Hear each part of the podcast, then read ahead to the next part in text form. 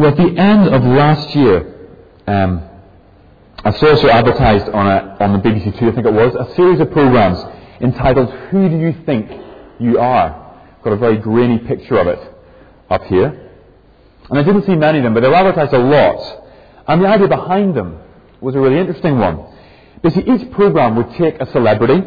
The one I saw had um, David Baddiel, the Jewish comedian and writer. Um, and they were given the resources to investigate their family tree and learn a bit about their own past. David Baddiel learnt more about the reasons why his family had to leave Europe in the 1930s. They fled from the Nazis. Um, and it was quite a moving program actually of him tracking down where his grandparents used to work and live. And there was really no sign of them now and because of what had happened in the 1930s. See, the idea behind this series was a very simple one. The idea was that to understand yourself, you need to understand your ancestors. And the series we're about to begin this morning and follow for the next few weeks will have us looking at the book of Genesis and looking at the character of Abraham. And the New Testament is very clear about Abram. It says if you're a Christian here this morning, then Abraham is your ancestor. And you can learn a lot about yourself by looking at him. See, Paul writes to the Christians in Rome saying, Abraham, he's the father of us all. He writes again to Christians in Galatia saying, those who believe are children of Abraham. And in the same letter to the Galatians, he says, if you belong to Christ, then you're Abraham's seed and heirs according to the promise that God gave to him. So a Christian can say that Abraham is my ancestor. And we know a lot about what a life lived by faith in Jesus Christ looks like by looking at Abraham. But another really important thing about Abraham and why we're looking at him is he isn't just our ancestor.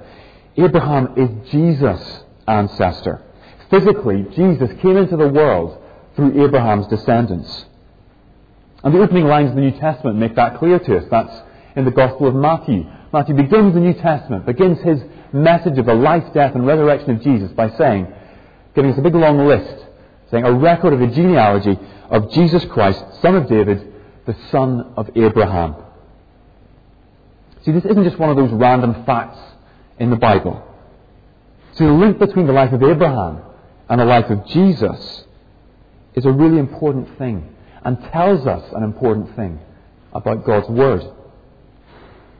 See, it's easy for us to think the Bible is just lots of different stories that were randomly put together over the years. But in fact, what writers like Matthew are telling us here is that the Bible is actually one big story. And every bit of it feeds into that story. See, the Bible tells us about God creating the world, including humanity. It tells us about humanity rejecting God and the world being cursed as a result of that. It tells us about God dealing with that curse by sending Jesus into the world to die on the cross and to rise again. And it also tells us that in the future, Jesus is going to come back to judge the living and the dead and to bring about a new creation, a new heaven, and a new earth. So the Bible is a huge story. It's the record of God restoring the world through his son Jesus. And every part of the Bible, Old Testament and New Testament, contributes to that story. So it's a useful question to ask of any part of the Bible. Where does Jesus fit into this? What does this story or teaching or psalm or prophecy tell me about Jesus? About why he had to come and what he'd come to do? See, if the Bible were a film, then Jesus is very clearly the hero. And he may not be in every scene, but ultimately the plot and the action all revolve around him. So the question is then, where does Jesus fit into the life of Abraham? We've already said that Abraham was the physical ancestor of Jesus. Jesus would ultimately come into the world through Abraham's family. But as we look at Abraham and his life, we also learn a lot about why Jesus had to come into the world and what it means to follow Jesus in our lives today. What it means to deal with doubts, with disappointments, with real trials in our lives. But above all, what it means to trust in God's amazing promises. Promises that the New Testament tell us began with Abraham, but which finish up with Jesus and the cross. And we're going to look at some of those promises this morning. So, Genesis 12, if you don't have that open already, you're going to turn to page 13 again in the church Bibles. We're going to look at these verses for a few minutes. And the story of Abraham is really the story of a new beginning to God's purposes in the Bible. It's a story of how God began to save the world through extremely unlikely people and through extremely unlikely methods. But as well as being a beginning, Abraham also follows on from what went on before. And I'm not always great at adding up, but I'm reliably informed that Genesis 12 follows on from Genesis 11.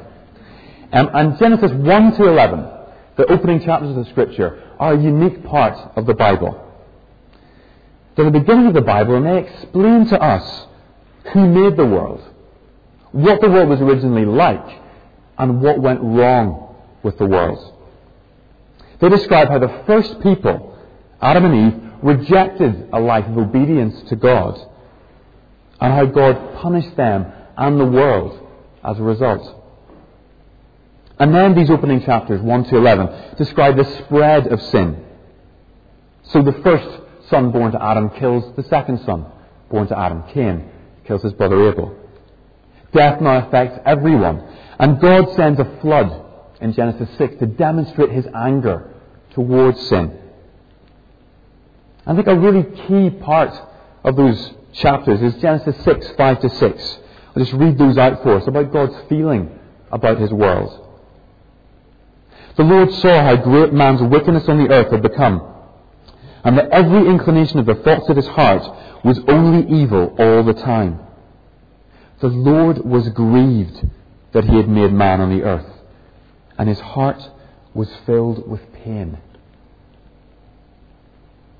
And after the flood, things are no better.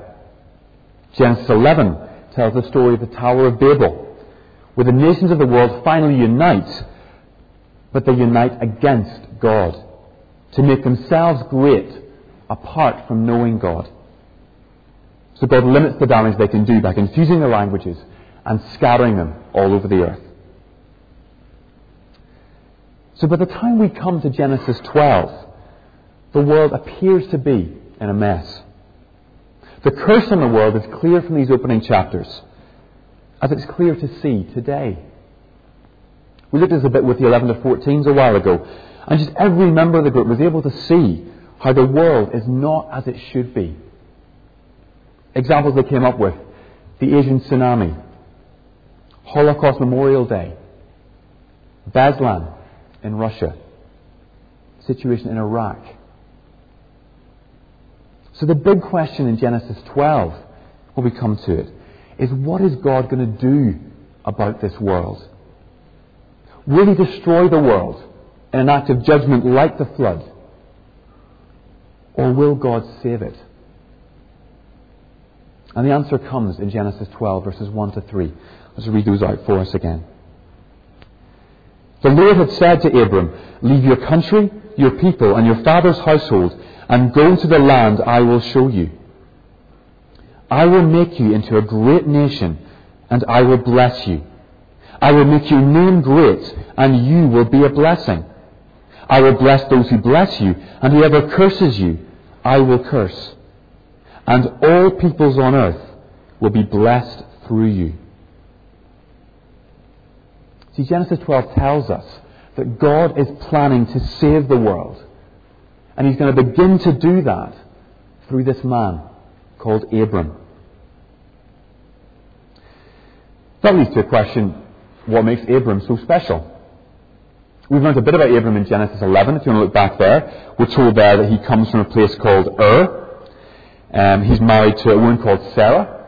She can't have children. Um, and that's it. That's all we're told about Abram. Basically, there appears to be nothing special about this man.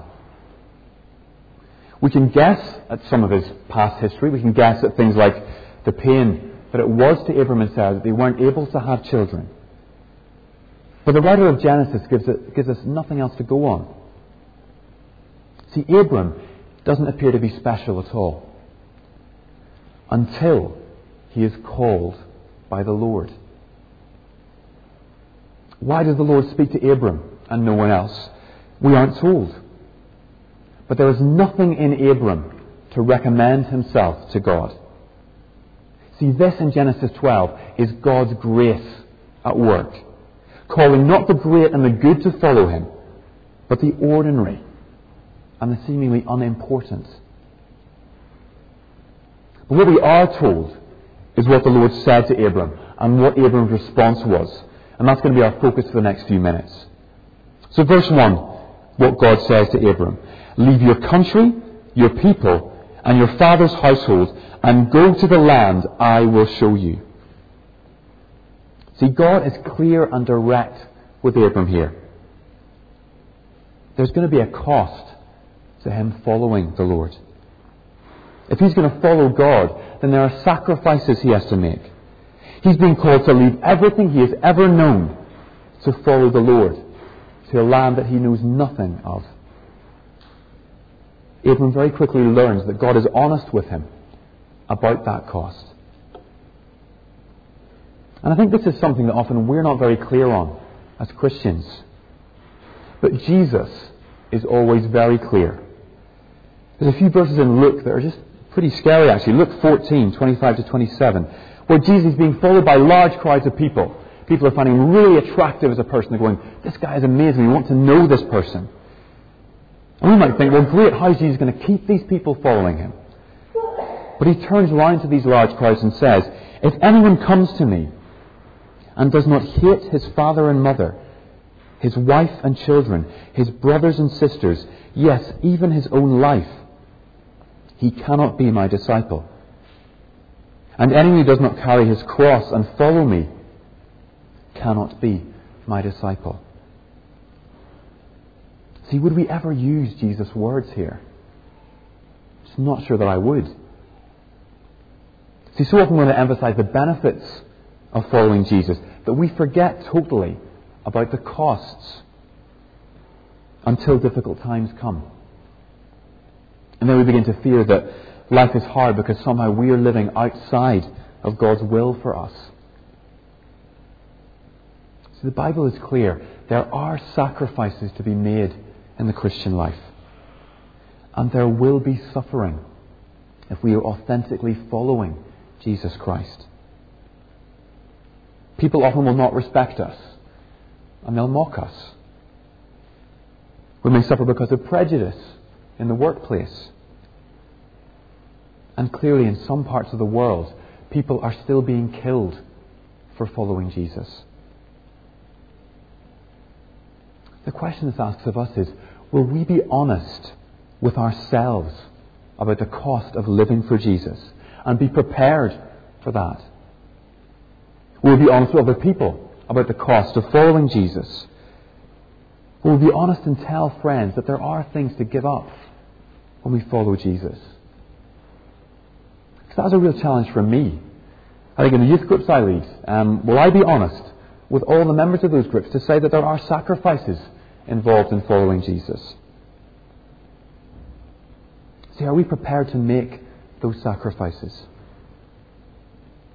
Are we prepared to give up some of the dreams we might entertain and might have had for our lives so that we can be committed to following Jesus? We're not always told to give those up, but sometimes we do have to give up a dream. Are we prepared to follow Jesus even when that hurts us. See, Abram is called to leave everything for the Lord. And we also are called to make sacrifices for God at times in our lives. But of course, God doesn't stop there. And if He did, we might rightly just despair this morning. But actually, the vast majority of these verses talk about not sacrifices that Abram has to make, but blessing that God is going to give to Abram. See, there are blessings in following the Lord as well, and that's the main focus of what he says to Abram. Verses 2 to 3. I will make you into a great nation. I will bless you. I will make your name great. You will be a blessing. I will bless those who bless you. Whoever curses you, I will curse. And all peoples on earth will be blessed through you. See, we've already seen this morning, looking over the opening chapters of Genesis, that there's been a curse in the world. And the spread of sin that followed on from Adam and Eve's rejection of God is really clear in Abram's world. But here God responds to that curse with blessing. God responds to the curse by promising to bless Abram and bless his descendants. See, God is beginning to reverse that curse in the opening chapters. Now, the word blessing is repeated loads of, loads of times in these verses. But what does it mean to bless someone here? Well, the useful definition of blessing is to be able to act for someone's good when you've got the power to do so. To act for someone's good when you have the power to do so. And you see, only God has the power to reverse that curse, to reverse the effects of human rebellion in Genesis 3 to 11. And here God is committing himself to working for Abram's good when Abram follows him. And let's just sprint through some of these blessings here. Verse 2 I will make you into a great nation, and I will bless you. Now it's easy to forget just how unlikely that seems at the time. Verses 4 to 5 tell us that Abram, at the time of his calling, his family consisted of his wife Sarah, his nephew Lot, some people they'd acquired in Haran. But that was it. I mean, they're far from being a great nation in chapter 12. And the most significant factor going against God's word here was the fact that Sarah was barren. Sarah couldn't have children. Chapter 11, verse 30 tells us that. So, how could God take an aging couple who couldn't have children and promise that out of them would come a great nation? It just didn't make sense to Abram. Verse 2 again I will make your name great, and you will be a blessing. And again, that seems unlikely. We begin to see how God has followed through with that promise a bit more easily this time. Because here we are, living in Oxford, approximately 3,800 years after these words were spoken to Abram. And we know Abram's name. Abram's name actually is great. And I think there's a desire in all of us, often barely expressed, we would like to be remembered when we're gone. We'd love to make a real impact on the world. It's easy to see that in the arts, in music, in books, in movies, in architecture. You can see it in politics. Um, what will be the Blair legacy? What will historians in the future make of him as a Prime Minister? But it's a desire in all of us. What will my family and friends think of me when I'm gone? What will my children remember me for? Will my work colleagues miss me when I move on? Will I have made a positive impact on their lives? See, the Bible is clear. The desire to be remembered can be a good desire, and it can be a destructive one. And it's useful to compare Abram in chapter 12 with the builders of the Tower of Babel in chapter 11. See, verse 4 of chapter 11, the builders of that tower, uniting against God, say, Come, let us build ourselves a city with a tower that reaches to the heavens, so that we may make a name for ourselves. See, the builders are trying to be remembered, but they're doing that apart from God. And if you're a Christian here today, your prayer has to be that people will remember you for following Jesus and for living a distinctive life for Him. But how can we really make an impact on the people around us, on this world? I think again, Abram tells us here. It's only by trusting in the God of the Bible that we will make an impact for Jesus in the world. And if we make an impact for Jesus, then we're going to make an impact that lasts into eternity. See, the psalmist got it right. Psalm 127 Unless the Lord builds the house, its builders labour in vain. Unless the Lord watches over the city, the watchmen stand guard in vain. Now, none of us today is Abram, and he had a unique role to play in human history, as we'll see in the coming weeks. And I doubt that many of us will be remembered in 3,800 years' time if the world is still going on that long. But if we live our lives trusting in the God and Father of Jesus Christ and seeking to point to Jesus in everything we say and everything we do, then we can know that what we do with our lives is going to last into eternity. Because our lives will be lived for the glory of God.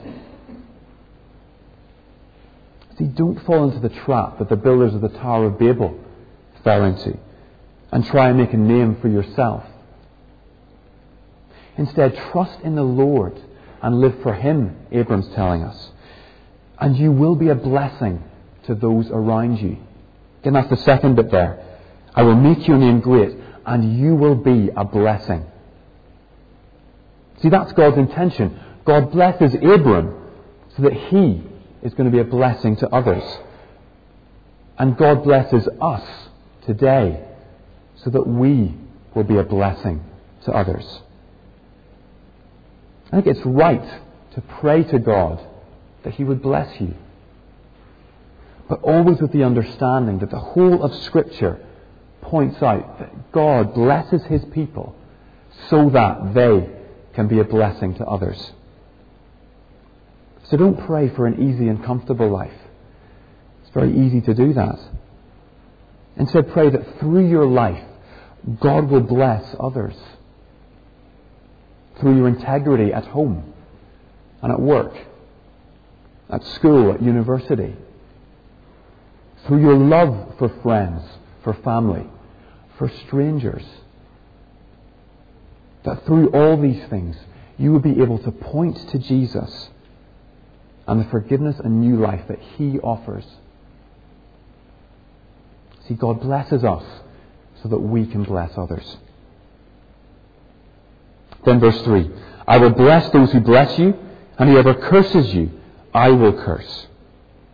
See, God promises here to protect and care for Abram. It's God's blessing here is that he places himself firmly on Abram's side. Or maybe more accurately, he brings Abram onto his side, onto God's side. Does he bless Abram and I will bless you. Mess with Abram, and I will mess with you, God is saying. And that's an amazing privilege that Christians share with Abram today. See, God cares deeply for his people, the Bible tells us, as a father cares for his children. And God actually takes it personally when his people are attacked or persecuted or mocked Remember Jesus' words to Saul on the road to Damascus. After Saul has been hunting the early Christians down, imprisoning them, Jesus appears to Saul and says, Saul, Saul, why do you persecute me? When Christians suffer, Christ suffers. And when Christians are cursed, God sees that. And He will see that justice is done. See, that's an amazing privilege of being a part of God's people, and one that none of us deserve. It's never something to be proud of or arrogant about. It's a gift of God. I think Paul sums it up most clearly in Romans 8. If God is for us, who can be against us? And then finally we come to the end of verse 3, which is probably the most significant of God's blessings to Abram. Certainly the most significant for us that's verse 3. All peoples on earth will be blessed through you. See, if you're a Christian here this morning, I want you to take a moment to think what would your life be like if Jesus had never come into the world? Just take a moment there. What would your life be like if Jesus had never come into the world?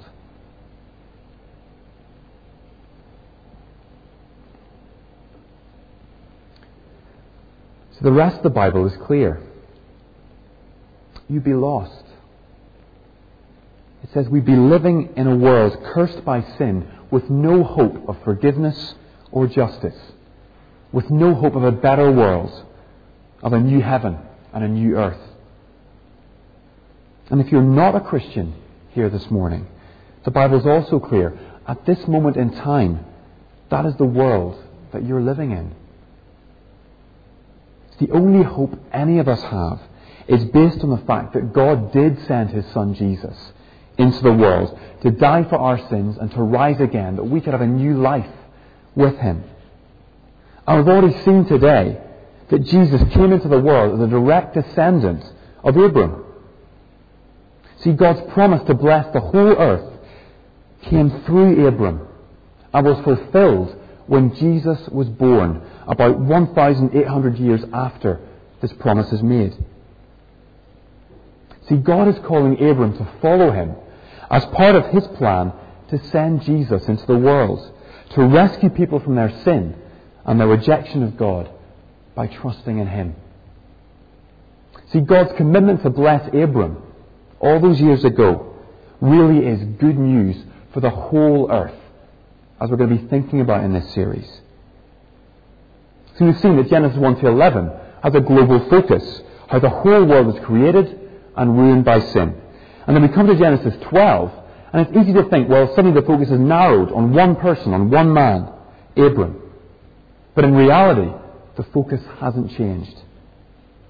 God's concerns are still global in Genesis 12. All peoples on earth are going to be affected by Abram's obedience. The blessings God promises to Abram are open to all people through Abram's great descendant, Jesus Christ. And how are God's blessings set in motion here? Well, we're going to sprint through the remaining verses to tell us. They're set in motion through Abram's obedience, and that's verses 4 to 9. I'll just read verse 4 there. So Abram left as the Lord had told him. And verse 5 They set out for the land of Canaan, and they arrived there. See, God's blessings were set in motion through Abram's obedience. See, Abram is held up as an example of true faith in the Bible. And he shows us here that true faith is expressed in obedience to God. So we spent time this morning thinking that God is taking the initiative here. He is calling Abram and blessing Abram. God called Abram to follow him. And Abram was nobody special.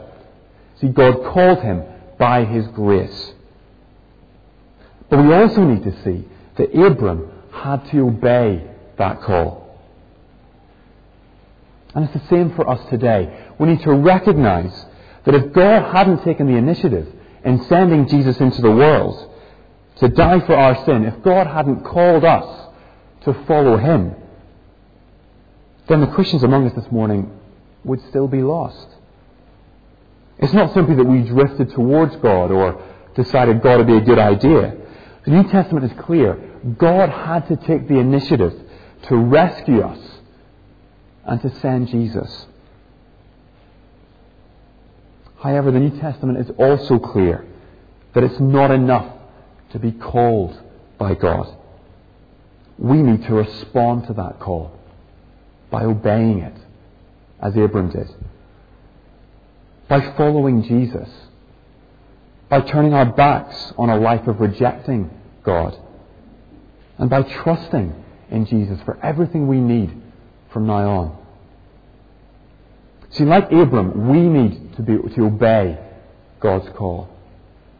For Abram, that meant moving to Canaan, living as a stranger there.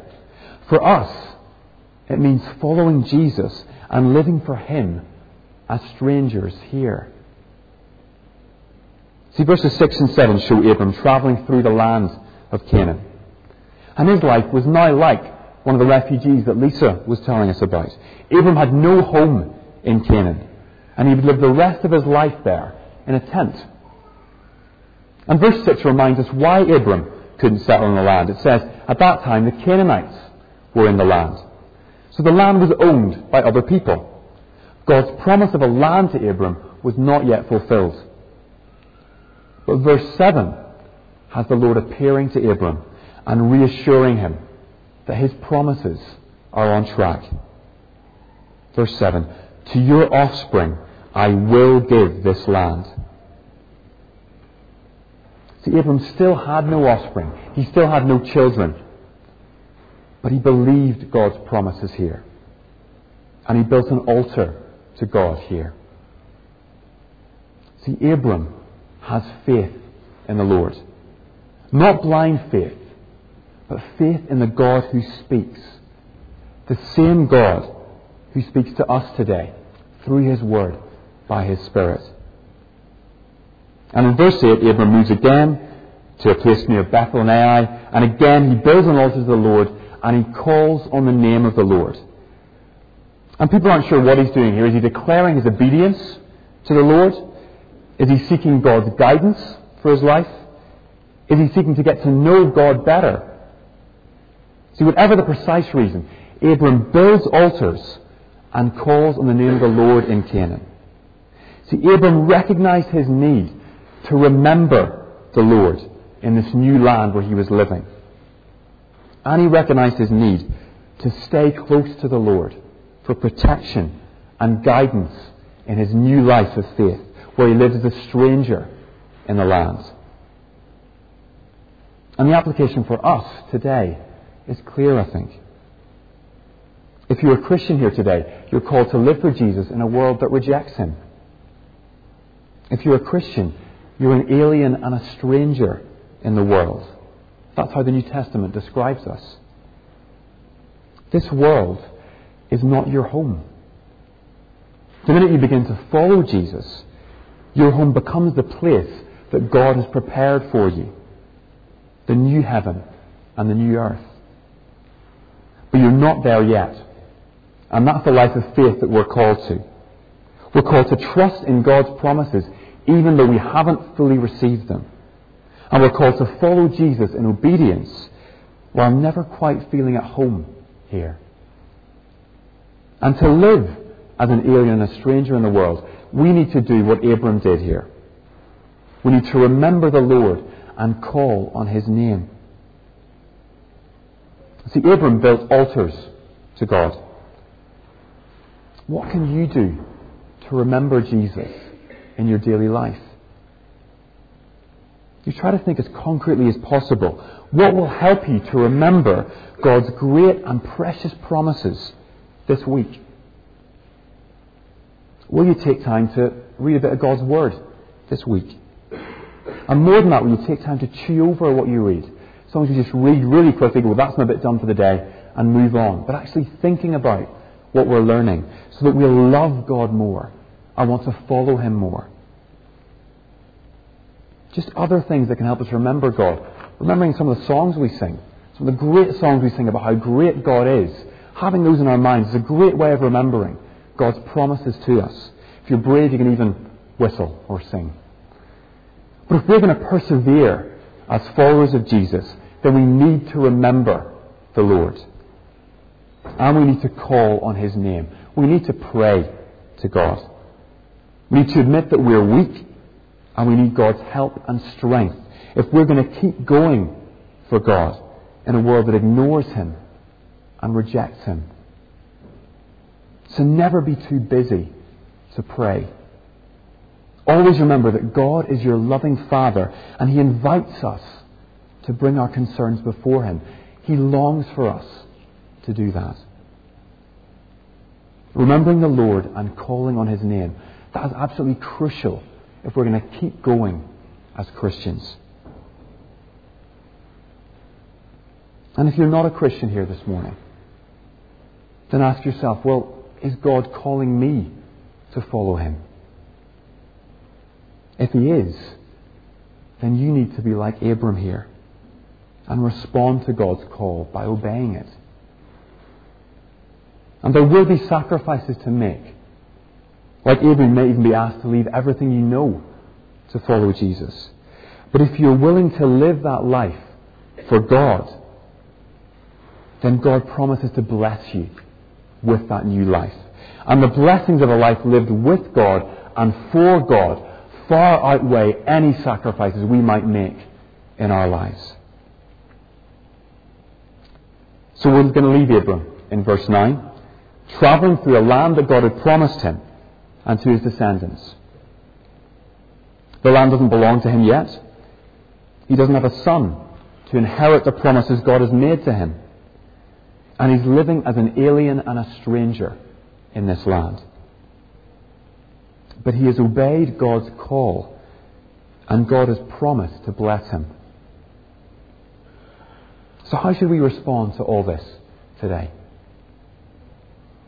Well, we can thank God today that Abram was obedient and trusted in God, because through Abram's obedience, Jesus eventually came into the world. We can be obedient like Abram and trust in God's promises to followers of Jesus, just as Abram did. Even though we're not yet free of sin and death and suffering, even though we're not yet seeing God face to face, that's for the future. But in the meantime, we're called to have faith in the God who speaks and who has the power to deal with all the sin and injustice in this world. And we can remember that God blessed Abram so that the whole world will be blessed through him.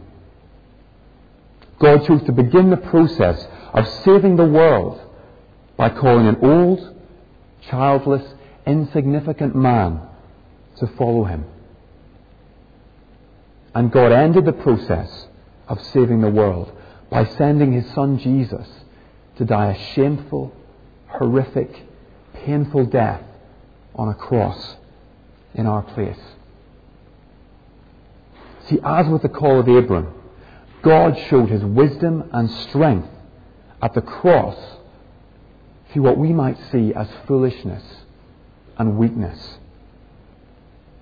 See, God has always achieved his purposes in totally unexpected ways to demonstrate how his wisdom, strength, and love are so different to ours and that they're so much greater than ours. So we can thank God for his commitment to rescue people from sin and from death. We can thank God for his plan to send Jesus into the world, that Jesus came and died in our place, thanks to Abram's obedience. And we can pray that we will be obedient people like Abram, and that we will trust in God's ability to keep his promises and to keep us. See, Abram certainly wasn't perfect, and we're going to see that next week. But God committed himself to blessing Abram and keeping him. And if we commit ourselves to following Jesus in our lives, we can know that God is committed to blessing us and keeping us also. So let's remember God this week and call on His name to keep us close to Him.